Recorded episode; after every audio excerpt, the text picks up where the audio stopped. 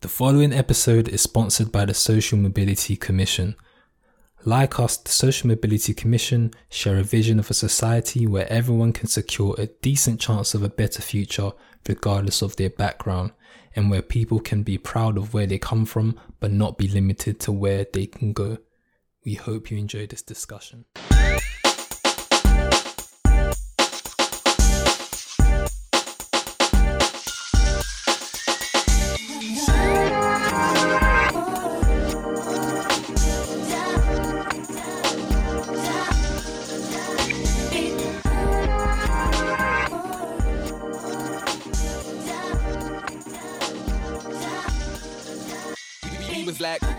Everyone, and welcome back to another episode of Over the Bridge podcast, wherever you are, whatever time it is in the world, whilst you are listening.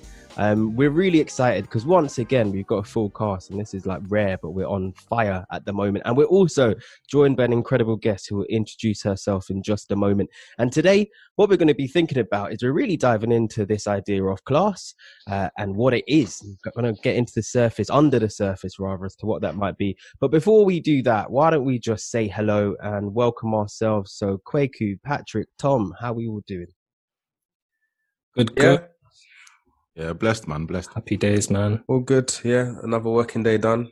I'm really liking these mics. I just want to sing and do the high pitch Tommy Dyer thing, man. it sounds like you've had a, a, good day, Tom. You sound in high spirits. Yeah, no, I'm all good, all good, man. Uh, yeah. Uh, busy day, but now nah, I'm blessed. I'm blessed. I feel mm-hmm. good, man. I feel good. You get me? That. So, Amazing. Cool. cool. Um, Kwaku, what about you? How's your day been? Everything good?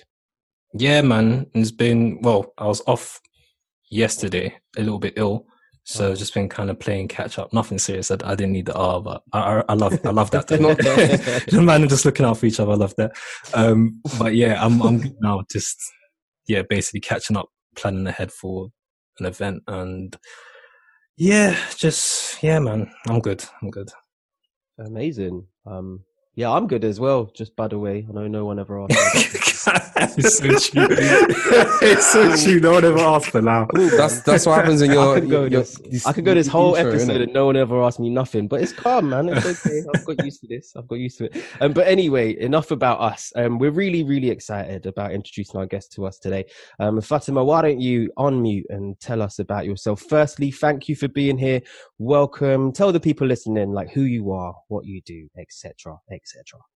Hi, th- thanks for inviting me, to be fair. Um, so yeah, so I'm Fatima. Um, I work in higher education, so I work for a university.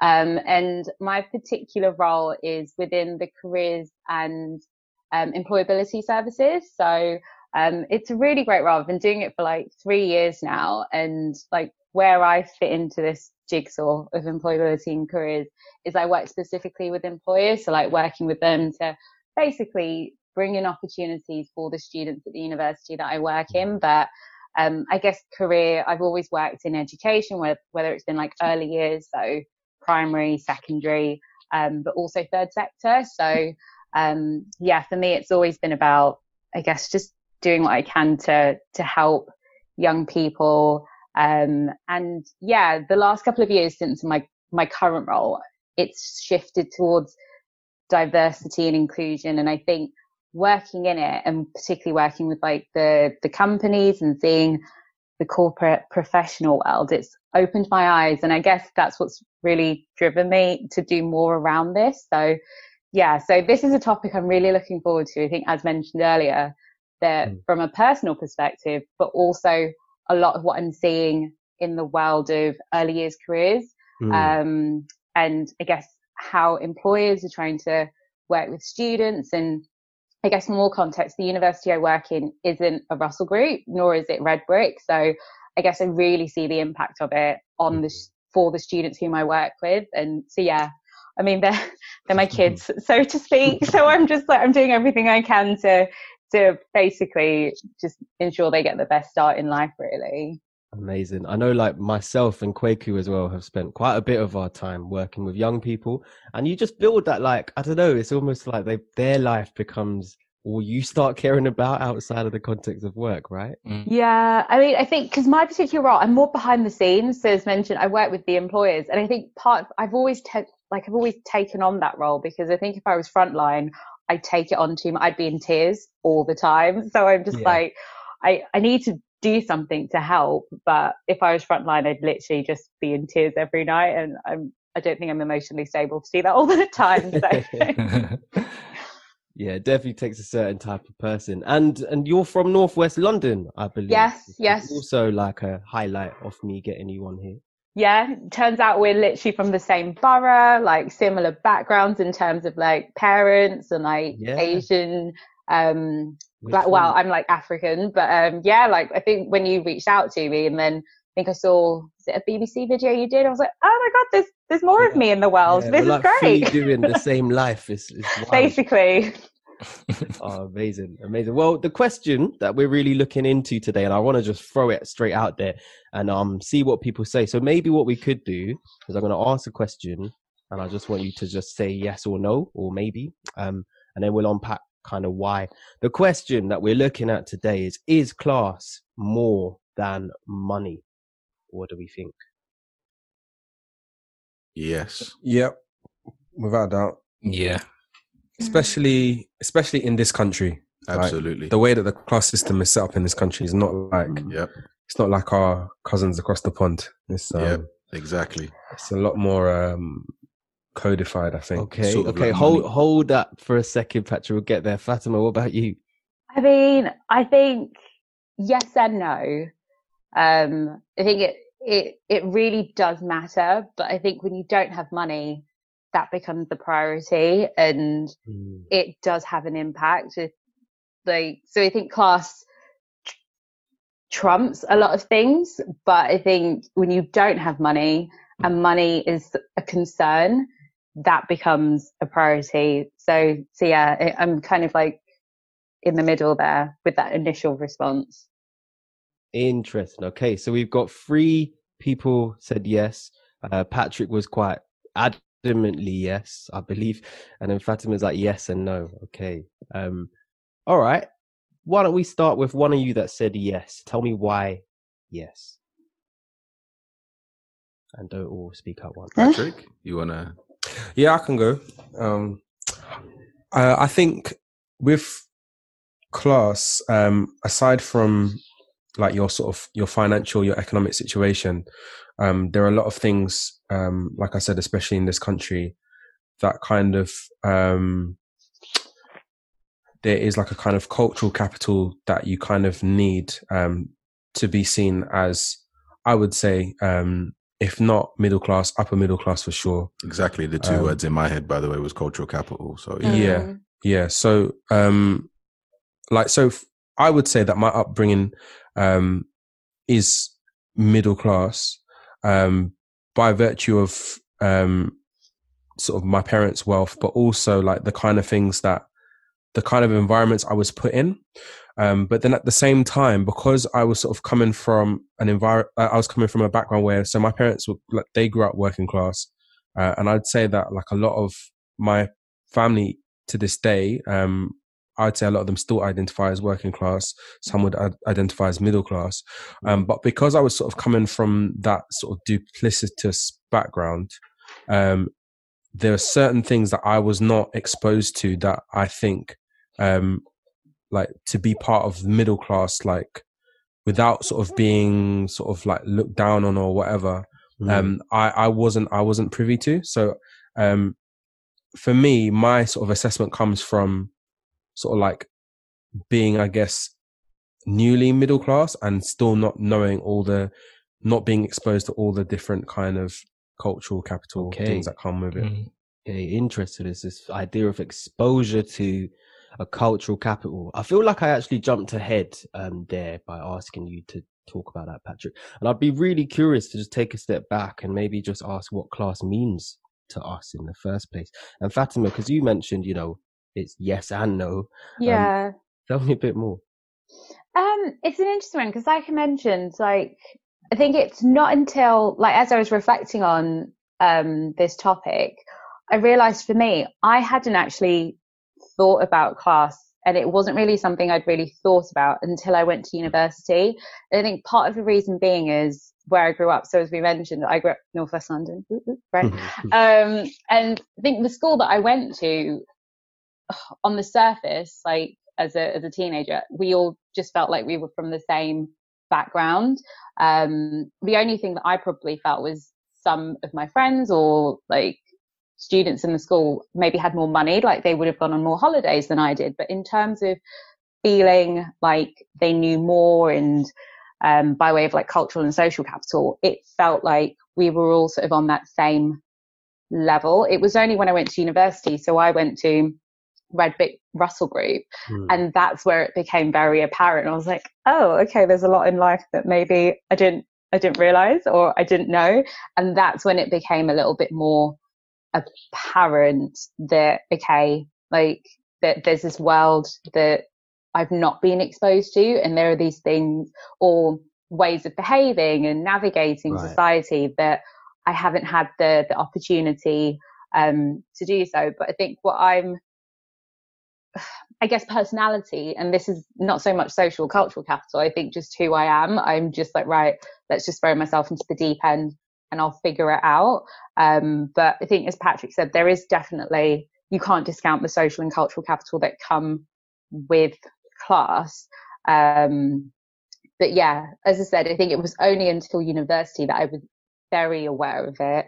Whereas like my upbringing and where I grew up and who I surrounded myself with, I didn't really pay that much attention. And mm. as mentioned earlier, it was money for me because growing up, we didn't have a lot of money and that was sort of the focus. Um, and that meant more than I guess the other elements.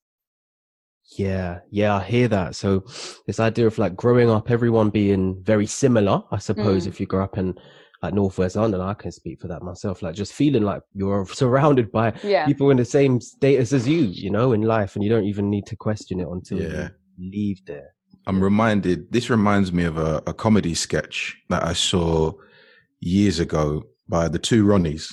I think they're both passed now, but um, you know, like they, they're both all glasses and it was Ronnie Barker and Ronnie Corbett. And they did a sketch in the late 60s about what class actually meant. And it was three, uh, three people. So the tallest one, the tall, the tallest one said, I'm upper class because I'm above them.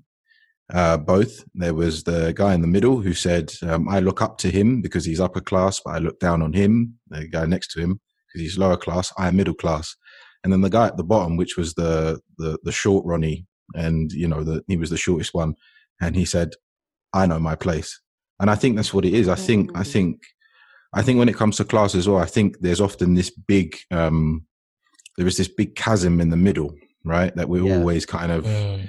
What's my place, and so the kind of idea of being because like I think when you're I mean when you're young, I didn't understand what class was to be mm. honest, but you're just because you're surrounded by everybody that you know looks like you or speaks like you, you don't really think about it. But when you get into the the the real wide world where people speak differently, and all of a sudden you realize they have this wealth and whatever, you begin to almost feel like you're being put into a certain place, yeah, so to speak, and so you kind of feel that way. So I often feel there are a lot of people who, you know, um, can feel like they're in this middle because even there is a question of even within class, what is middle class? Do you know what I mean? Mm. Um, I think working class is kind of well understood and kind of upper class as it as far as it goes here. Well, in the UK anyway, in terms of land and gentry, I think that's understood. But what's the rest? What's the middle class? You know, so because um, for example, you know, if you do it on a salary basis, you could have someone who you know, is lawyer, investment banker, you know, doctor running franchises, making, you know, six, seven, maybe more figures, and someone making, you know, less than six figures, both saying they're middle class, but that wow. kind of money yeah. can amass mm-hmm. to different things. So, you know. Mm-hmm. It's really interesting that you say that because, again, as I was reflecting on this, I think where I am now in my life, I think on paper, I'd probably say, yeah, I'm probably like lower middle class like i'm in a good like a good job as is my my my partner we own a house like mm. pre-covid we got to go on holidays like it was it was a nice life but then the mentally i probably wouldn't automatically associate myself with being middle class but as you said like it's also well what does it mean and i think um i think there's also yeah for me personally like I'd say a fluidity with it. Like my upbringing isn't what I live now. And definitely on paper, I'd say maybe like lower middle class, but my mentality isn't quite there. Like I still don't Hmm. necessarily feel like, yeah, yeah, I'm middle class. I'm like, no, no, that's not quite me. Like I don't necessarily feel that that's my world, if that makes sense. That's interesting though, because it's kind of like goes to show how class is also like an identity as much as it is Mm. like a a position within a social strata or like a band within income or whatever the case is.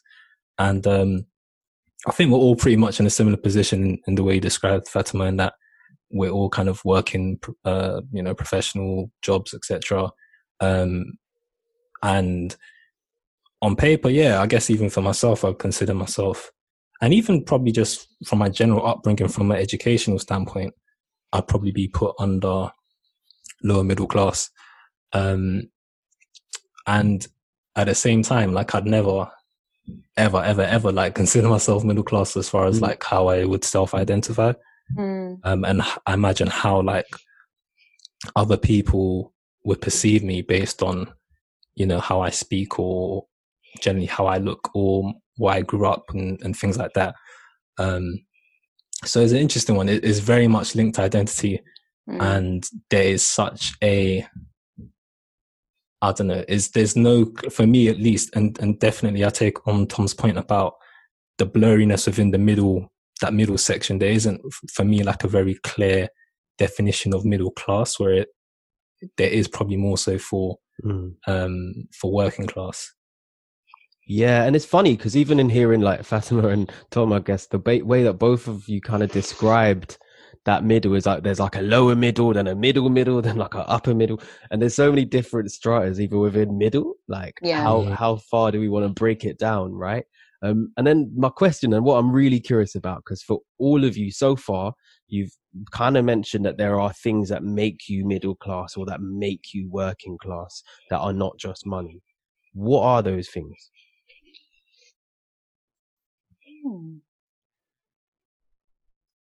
I think, um, like in terms of now, like I think it's, I think it was Patrick. I'm sorry, I can't remember if it was you mentioned this, but the the social and cultural capital, like I'm a bit more savvy in terms of sort of knowing, I guess, how to navigate certain spaces and arenas and um, situations. And this is something I've definitely seen in my role. That a lot of the students who are perhaps the first in their family to come to university, um, and maybe from working class backgrounds or parents don't work in professions, you see that this is something that they don't, they haven't had exposure to Mm. and in turn it's it makes it so much harder for them to get into these roles that would allow them to i guess on paper be cast as middle class. Um so i think yeah it's for me now it's like i've built up that social and cultural capital and being able to that fluidity to be I guess be able to go back to the ends and just, but then at the same time be able to go into spaces where I'm in a in a room with like law firm like partners from law firms in like financial services etc um and yeah I've definitely seen it in my role and how the students who come from these backgrounds then engage and respond um so yeah don't know if that's answered the question Yeah. So I guess there's what I'm speaking to for me, like there's a certain level of confidence that comes Yeah. like being Mhm. feeling comfortable in those kind of spaces. Mm. Mm, mm. I think um, it's interesting. So, like background wise, previous to my current role, um, Fatima I had a role that's you know pretty similar to you in that um, I worked for a social mobility charity, and we support students from um, low income backgrounds and to get into careers uh, with law firms, investment banks, etc.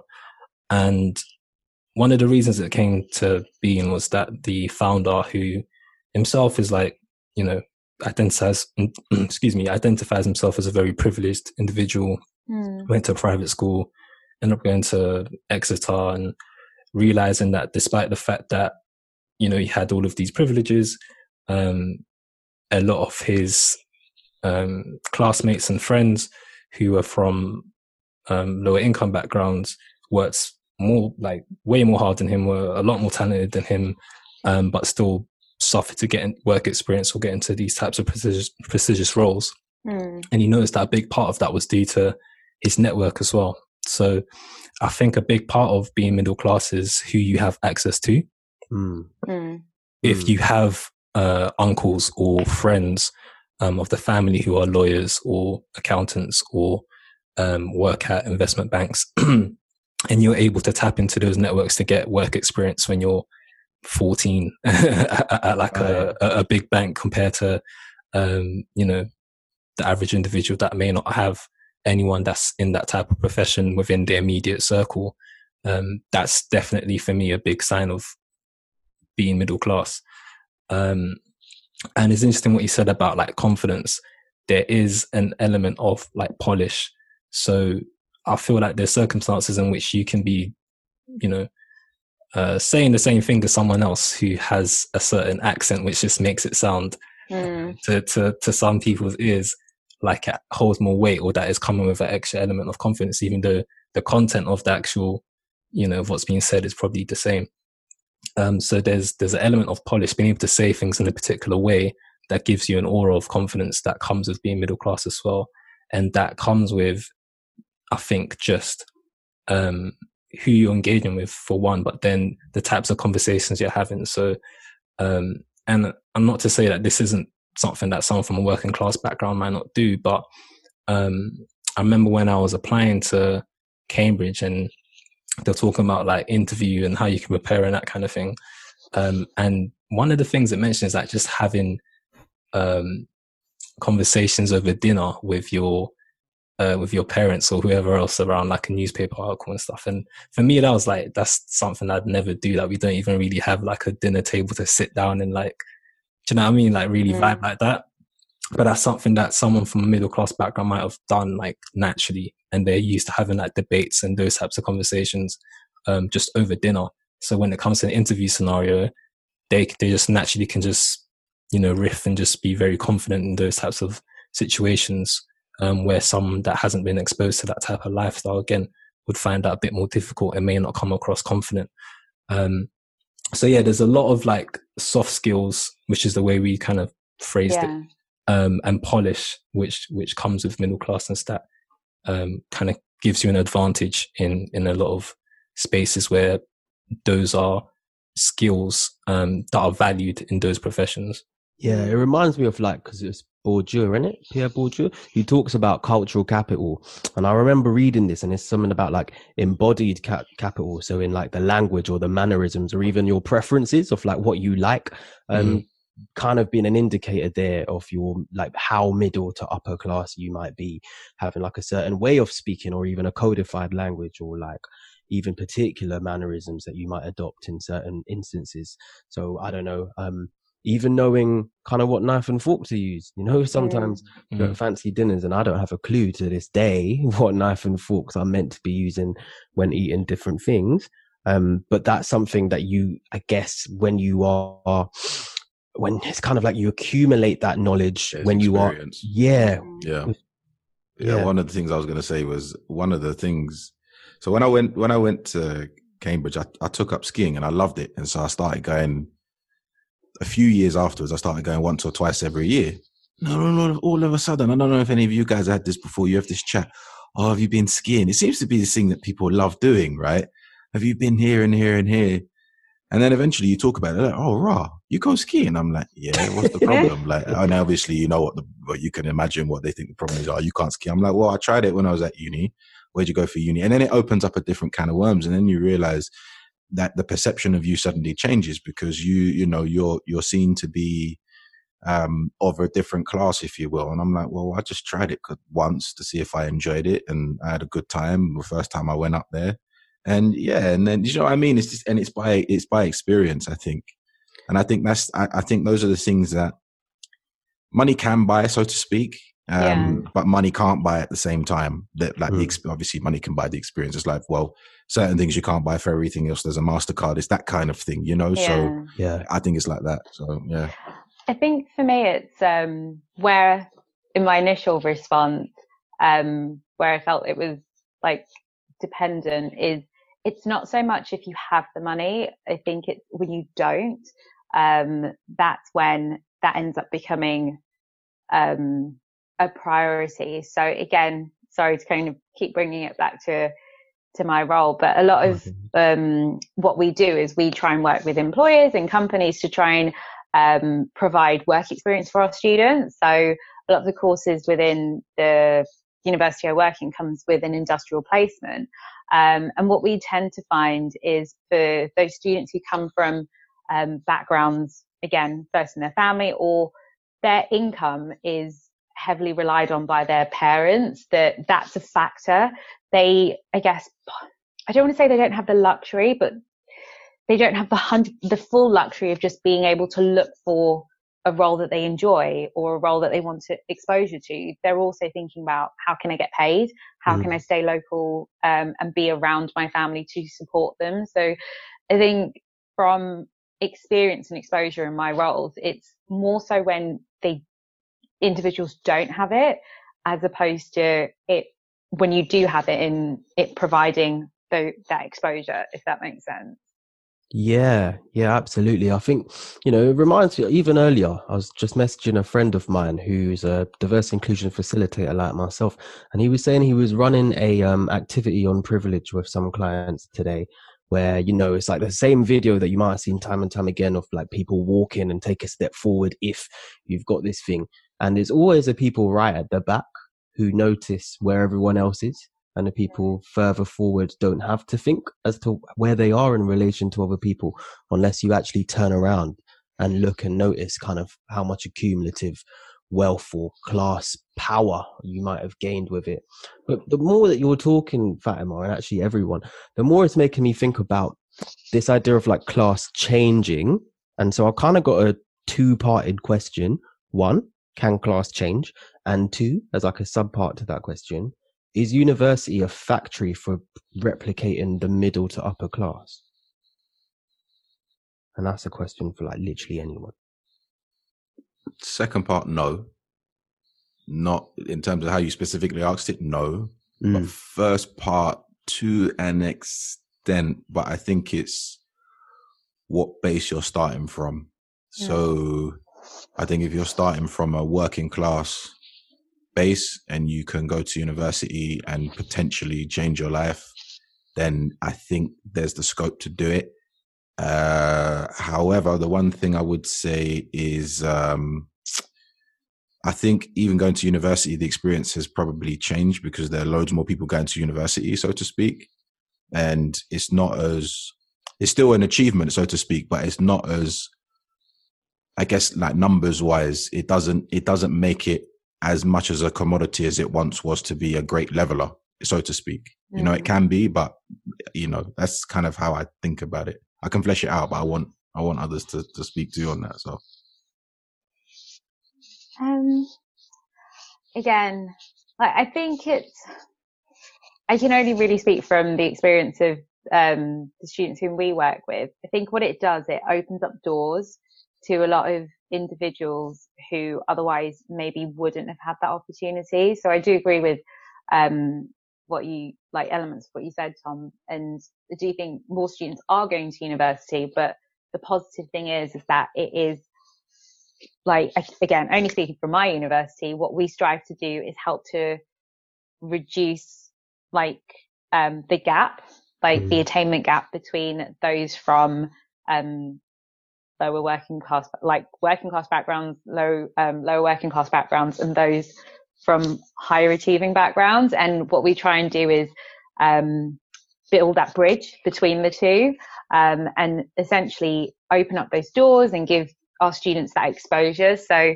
um, even as much as I mentioned, we try and bring in work experience and opportunities like that. Some of the, the work that I do is not to undermine it, but as hmm. simple as just giving students the chance to go and visit offices.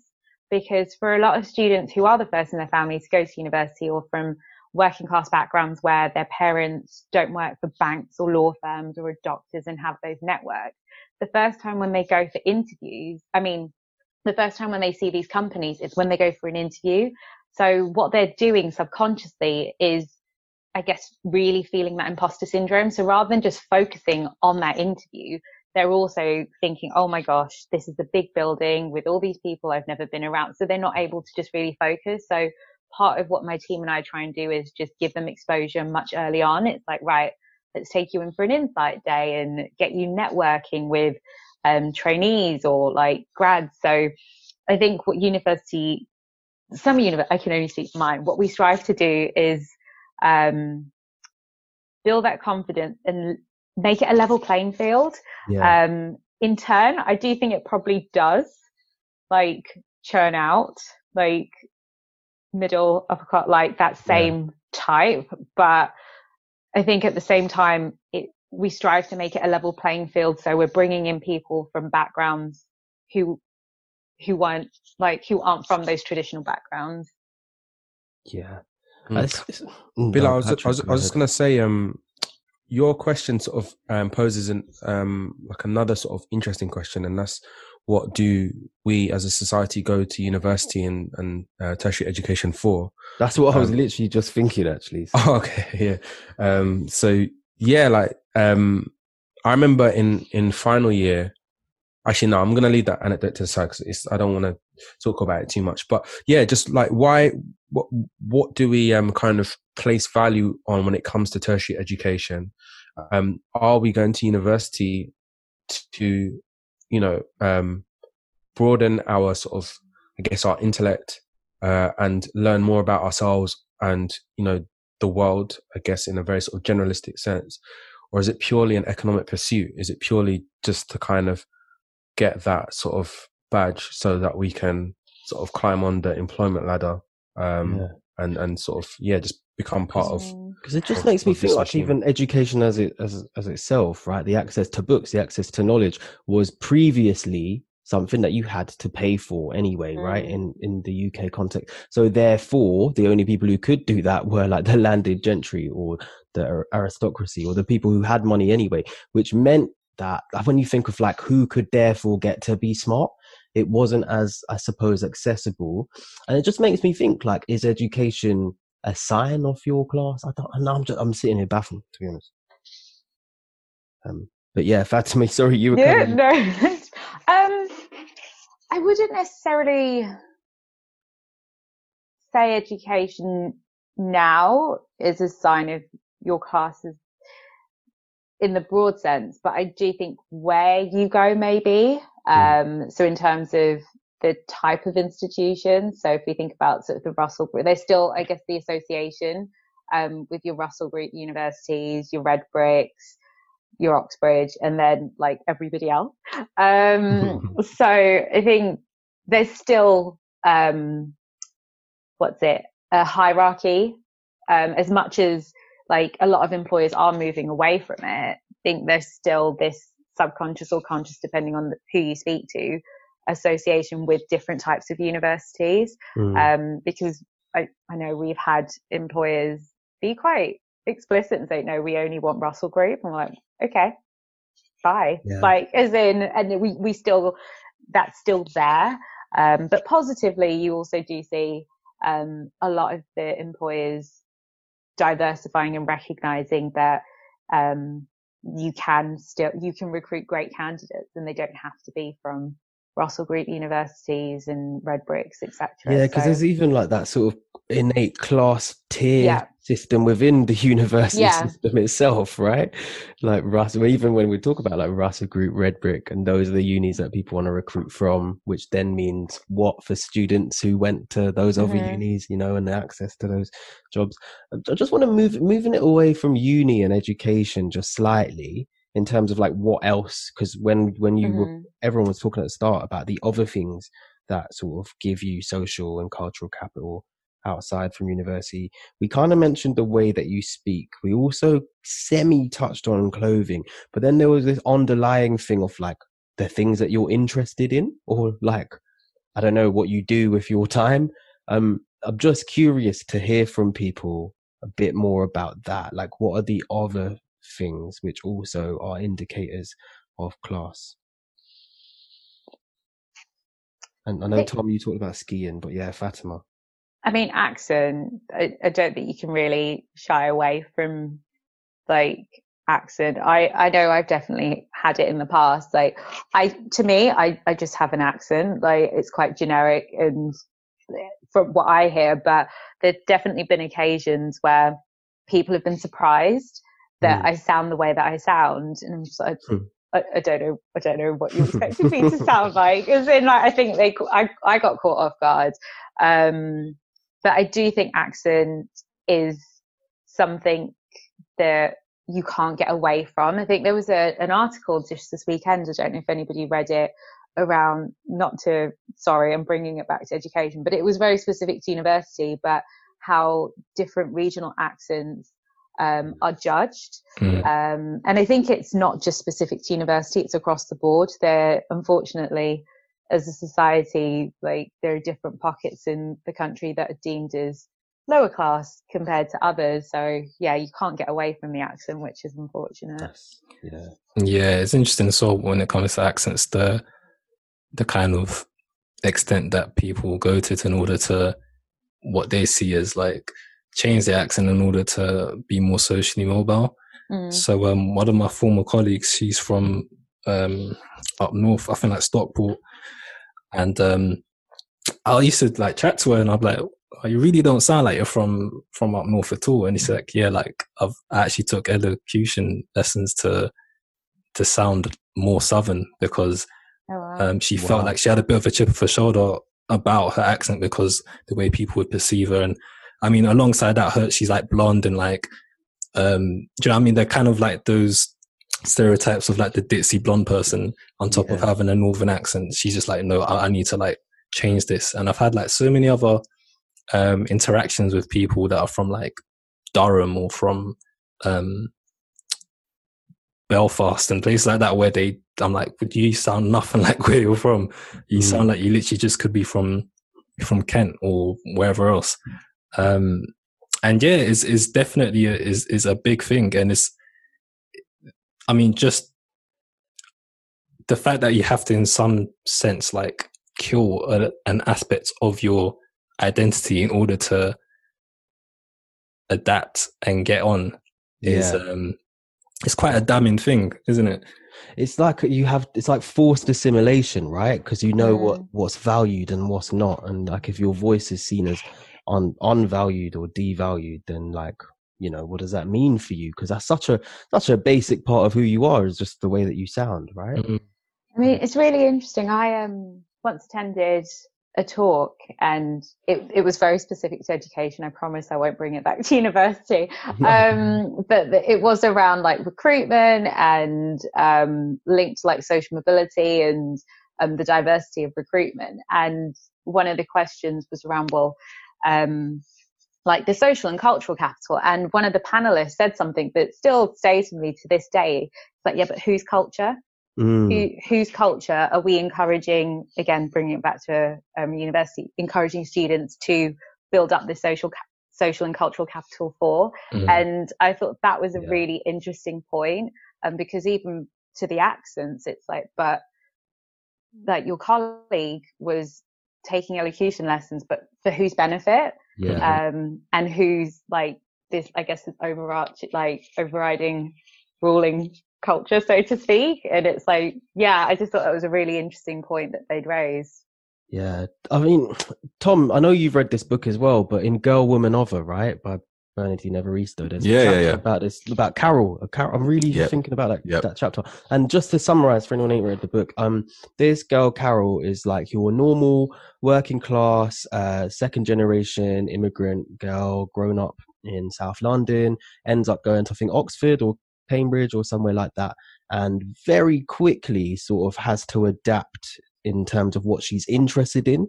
So finds her interest in classical music or fine art and other things that she'd never sort of been exposed to growing up because of this idea of like the, who who benefits from sort of having to assimilate, who's getting thought about versus who's having to do that extra work, you know. And it's just I don't know. The more that you were talking, the more that that chapter just come into mind. Um, yeah, no, I've, i definitely think that um, I don't know. I, th- I, I also think there's this there's this kind of element of sometimes like when you're by yourself, be it in terms of I mean we're talking about class here in particular, but you know if you if you feel like you're the only person who comes from a working class background in your immediate space, working space, uh, work colleagues, work mates that you'll be around, there's almost a pressure to conform. It's just like the, the law of large numbers means that there will be a natural convergence process. It's like when people say, you know, you got four of your closest friends, like you, you, um, you're basically, you're just, you those tongue, I'm tongue tied. Those mm. habits will, will rub off on you and you'll end up being the fifth person who has the exact same habit. Yeah. So, you know, someone said if you've got four broke friends, God forbid, nobody's portion, but you've got four broke friends and you're always around them, who's going to be the fifth? That kind of thing. It's hmm. just like a, it's like the law of a, the law of attraction, so to speak, you know? So if you're around people when they have certain interests and you may not be into you know those interests as, as such you're, you're probably gonna try different things you know what i mean yeah and there's gonna be this convergence process and i also think it's this kind of um quite a uh, I don't want to not the word primeval. There's kind of an instinctive thing where almost the element of survival, so to speak. Um, you know, you want to be in a pack and you want to uh, survive and thrive in that pack. So you try and assimilate, but there is almost an element of, of being forced. And sometimes I guess that can create this cognitive dissonance because you're like, you know, you can, I'm not this person. I have this accent. Why do I have to go and change? Why do I have to be this and this and this? I, I definitely think it's sort of, uh, um, nurture, like the whole nature versus nurture argument. I definitely think it's, it's, it's, it's nurture overtaking nature. Um, and I think that applies to the realm of class too. Yeah, I've got so many thoughts in my head, and I'm like, which one do I even go with and ask a question, or am I just going to say something?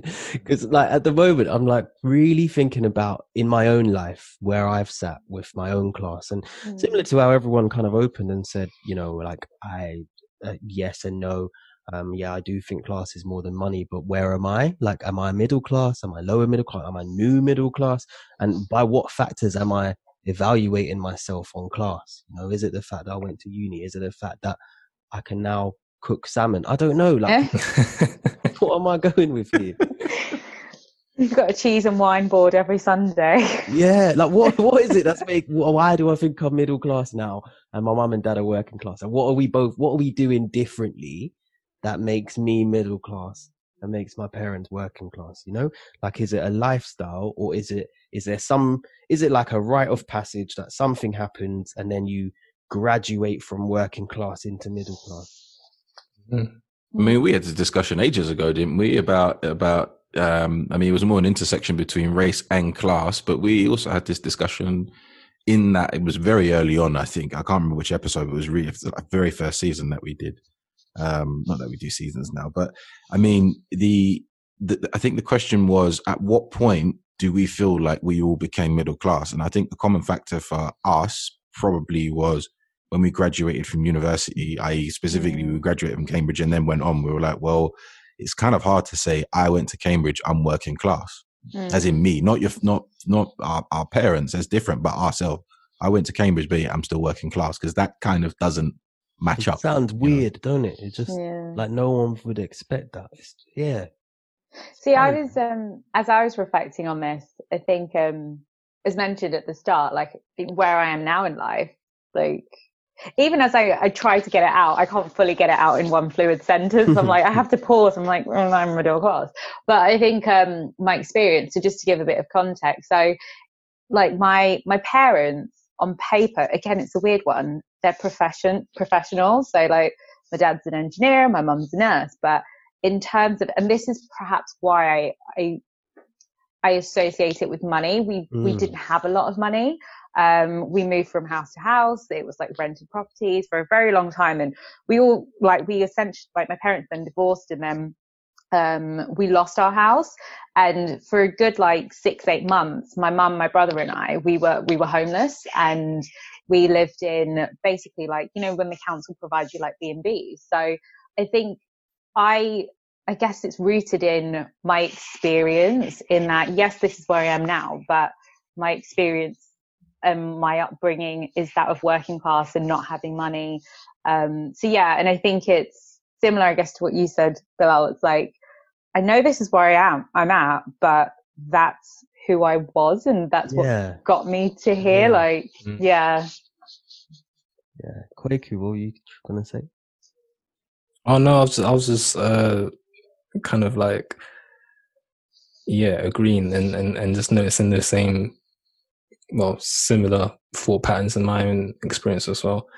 Um is is is a hard one, man. And I sometimes I actually wonder like how how useful of a thing is it to try and classify yourself? Um in many ways society kind of does it for you anyway, but then Yeah. is like how much kind of thought do I want to put towards saying, okay, this is why I am in life and this is a measure of success for me. Like, is the goal to say Mm, I've successfully become middle class and now I can This tick that box? because yeah, like I think Mm. a lot of people have this kind of working class shame or like this wanting to move from working class to middle class. And I don't know personally if I think that that's healthy or a good thing Mm. because if we're thinking of class as, as money, okay, cool. Everyone wants to have money in life. That's fine.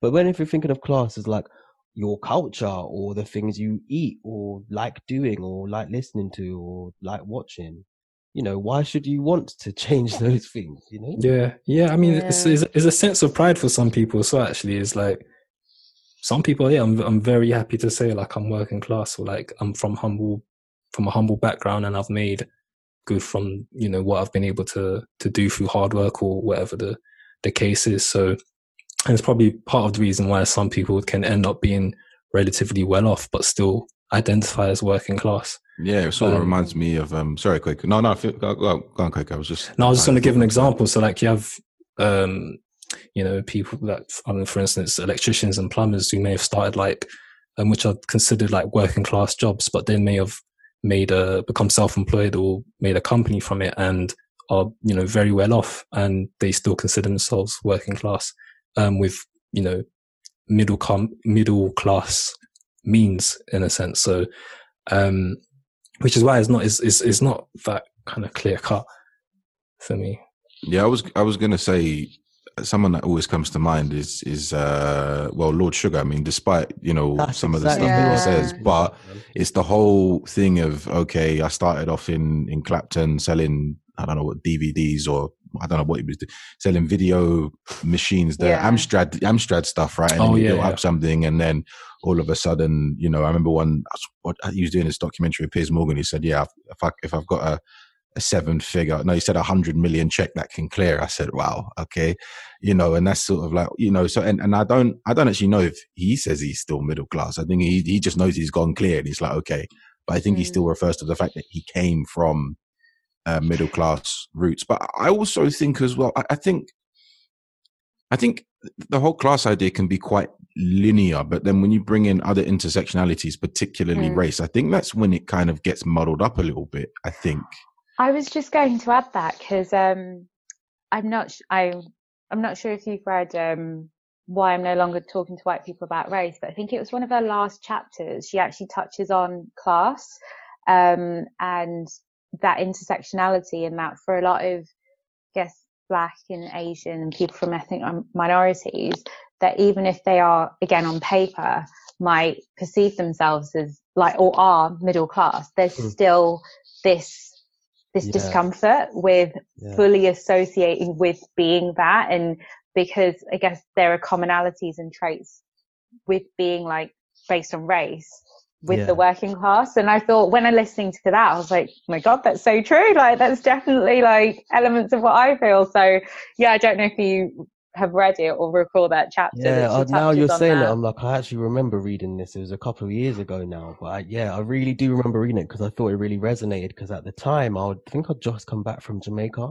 and you know, we'd spent some time over there with family, and then looking at how the class system. There's an obvious class system there. There's a class system everywhere. There's a class system in Jamaica which is just different because Mm, it's not it's not racialized as much but there's there's colorism in the class system in Jamaica which is very interesting to sort of notice and observe but it's not like there are black people who are upper class you know there are black people who are middle class whereas in the UK it's almost even if you are it's like how other people will perceive you, which is the thing. Yeah, I was Like, going to say perceived as not.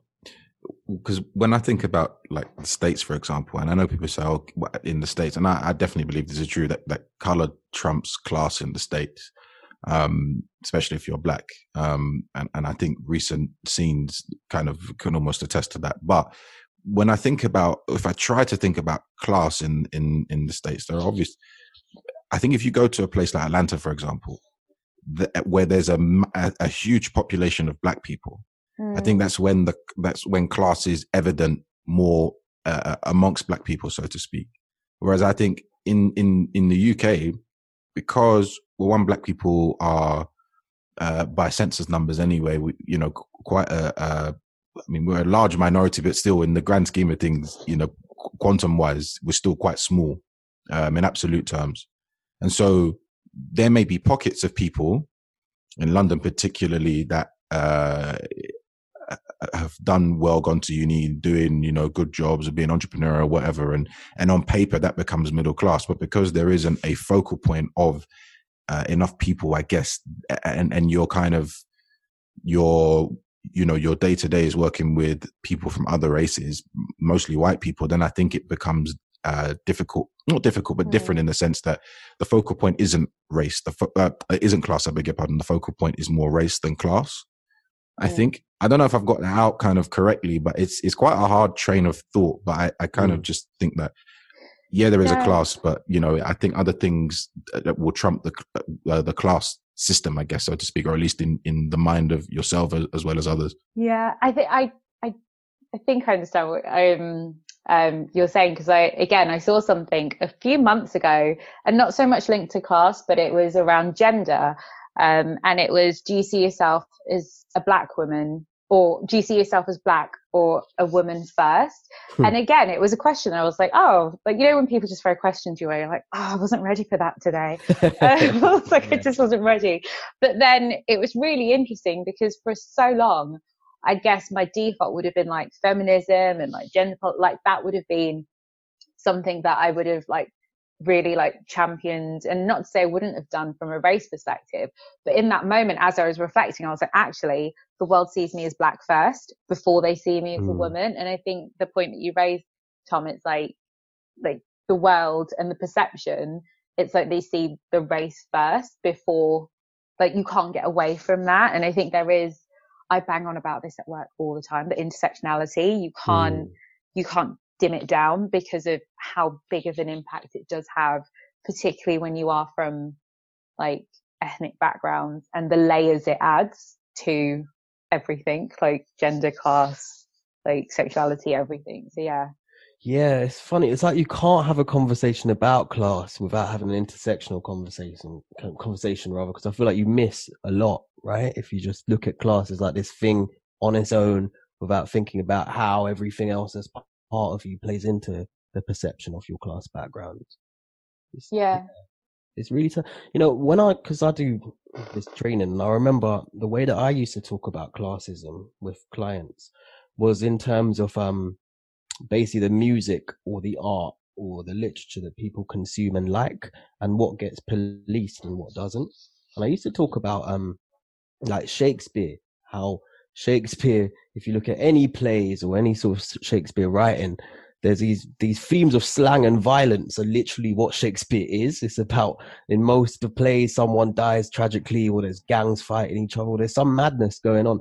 But then when you look at literal forms of other art which are produced by people every day. So when you think about like drill artists being policed for their music, which is talking about their own lived reality of violence and then being told they can't perform it publicly, where you've got people lauded over sort of West Side Story or Romeo and Juliet and stuff like that. And it's just, I don't know, I don't know. It just makes me think of like what, who gets policed for their interest, which is part of their culture, and who doesn't, and therefore what then Mm. I guess it kind of goes back to high culture or value culture. Um, Sorry, I was just going to say, I guess, um, Yeah. as you say that, it just reminds me of that question again. It's like, whose culture? Yeah. Um, as in like, whose culture? And I, going back to class, I can't remember who mentioned it, sorry, but just around like the topics that you discussed around the dinner table and like in certain settings, it's like, well, who dictates that? yeah. um, and how that is then like um, slotted into these different categories. Yeah, like who's who's actually doing? That's weird because it's not like anyone's sitting there doing it on purpose. I don't know. It's, it's like when we go, who is doing it? I can never yeah. think of who is actually doing it because it's not like it's that one guy. Like it's him. We can blame him for it. It's you. Always, all, yeah, it's just all of us, right? Oh, man. Mm. Something interesting came to mind. Um, sorry to cut you off. No. Um, you mentioned like working class shame, right? And I was just I was just reflecting on interactions I've had with people either at uni or after uni. Um, and funnily enough, it feels like there is an element of like middle class shame as well, where yeah. people are very apologetic about being from middle class backgrounds or having a you know a dad that pays their rent or uh, things of that nature that basically show that they they have a you know quite uh, an element of privilege that most people may not have. Um, and it also made me think about how, as you were talking about the arts and, and creative um, endeavors that are kind of like looked down upon, um, how like black working class culture and the creative output of black working class people is now pop culture. And how a lot of the fans are you know white middle class people and the reason why a lot of these artists are able to become socially mobile from being from ends doing X, Y, Z in order to earn an income, um, and all the negative that comes with that, and then being able to transcend and become artists and rappers and drill artists and uh, grime MCs, etc., is because of uh, middle class yeah. people that buy into that the aesthetic of that culture and like the the output that's coming from it and how there's there's a, a very weird interaction now where being middle class was like a is a signifying factor that shows how you are better and now it's actually is not the at least for our generation and, and, and the generations under us and um is is not actually that cool to be middle class. You get me? Like people much rather have and co-opt the the image of being working class, um, which kind of adds like a very weird dynamic to the yeah. mix as well. It's like this idea of it being cool, you know, mm. appropriating the working class culture or the mm. bits of it that you like. Yeah, mm. it's interesting. It's really. I'm just conscious of time because I know we've been talking for ages, and I've actually been sitting here just think this is one of them podcasts where I just think a lot because there's so much yeah going on in my head. Um, and I think I'm going to be thinking all night. But in terms of really the benefits, and I think I'm thinking now, Fatima, in terms of for your students mm. of, of this conversation about class, are there any benefits for students in recognizing or having conversations about class? Um, I think um, there there is um i'd say the benefit definitely comes when uh like the institution are aware of it particularly if you've got um students who are from like demographics of whether they're first in their family to go to university or mm. from like working class and then they're actively doing things to support the students so i know i've got a lot of colleagues who take the the things like um, the social and cultural capital into consideration um, by way and feed that into how they engage with students at a lecture level. Mm. So, for example, uh, there's an assumption that now that students go to university, they just know how to navigate university, but that's not the case.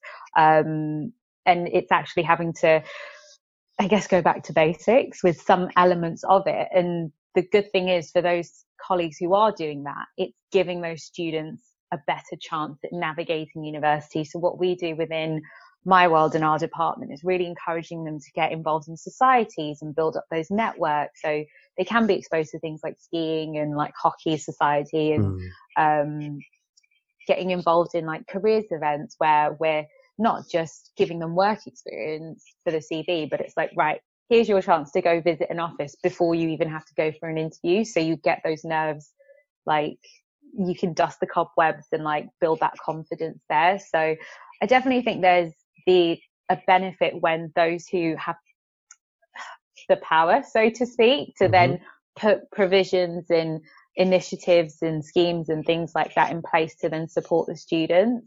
Um, there's also the benefits to the students, but I, I also appreciate the they've got their essays and assignments and all these other things to think about. But if we're thinking about it to be able to create opportunities and signpost them to things, hopefully that in turn will help them. I mean, it was something that I, again, it was a, a conference that I went to. It's for a, a lot of students who come from, say, working class backgrounds.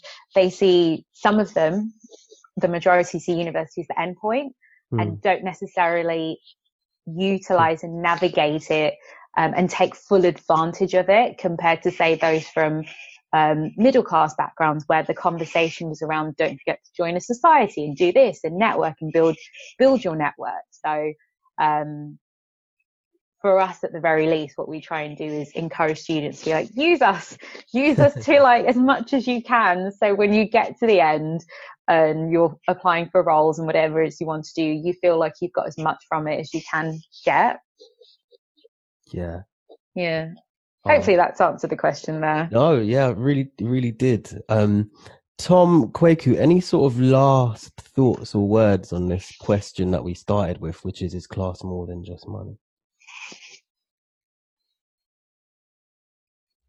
Uh, I, I don't know. I think I'm reminded of the expression like nouveau riche, which is like new money. Mm. You know, and I think sometimes that can be the difference between money and class when you think about old money, new money. Old money can put you in places that money just can't buy you. Um, mm-hmm. Whereas new money can buy you a couple of things, but it can't always buy you. It can't put you into certain seats on the table, you know. Um, and I think that can be, uh, um, you know, that can kind of uh, present a nice dichotomy. I think, but yeah, it's. A, I'm still thinking about it now. So, uh, Kwaku over to you, man. yeah, I mean, to be honest, is is the the short answer for me is like, and my initial reaction remains the same, which is that class definitely is more than money, um, but money is a major factor towards mm. Determining what class you're in. Um,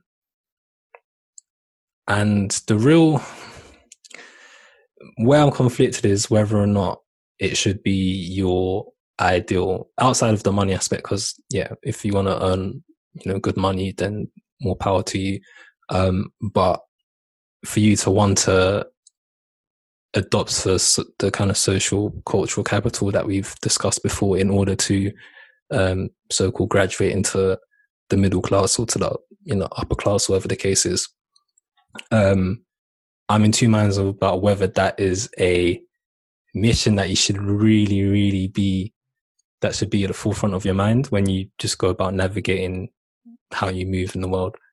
Um, because there's an element of self deprecation or self hate that I think hate is probably too strong a term, but that comes with with mm. that and seeing yourself as inferior.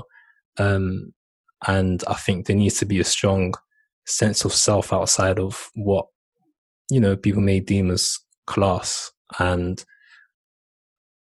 yeah, the sooner that can happen, I think the less relevant the class conversation that's probably too strong a claim to make but yeah i think is is a, is a good is i think the focus should be on like definitely um doing everything that is in your power to um kind of be successful in life and defined by your own terms of course but um if that means kind of losing yourself in in in the process to kind of assess whether or not that is something that you are happy to do and um, is that something that you're able to keep up? Because one thing is like for instance let's say getting a job at a um, an investment bank for instance or uh, a prestigious law firm and kind of jumping through the hoops um, changing your accent whatever the case is in order to get there but then there's the the maintenance, isn't there?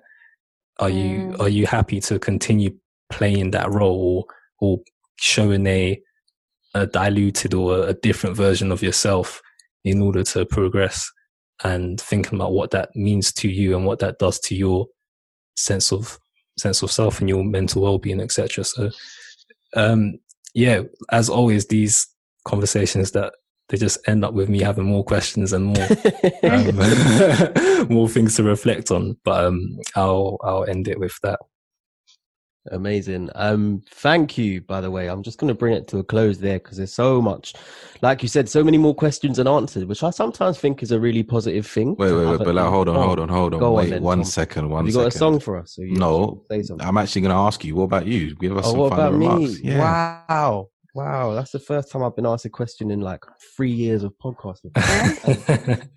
no, I'm joking. Um, what do I think? I think for me, um, yes, there is obviously an element of money tied up in class, um, for sure, because that's a big determining factor in what your class background is. And I also think that whether or not you're an aristocrat and you lose money, it doesn't change your class background. You know, you still have that name that you can refer back to, and that's a big part of who you are, whether or not you personally go bankrupt or not.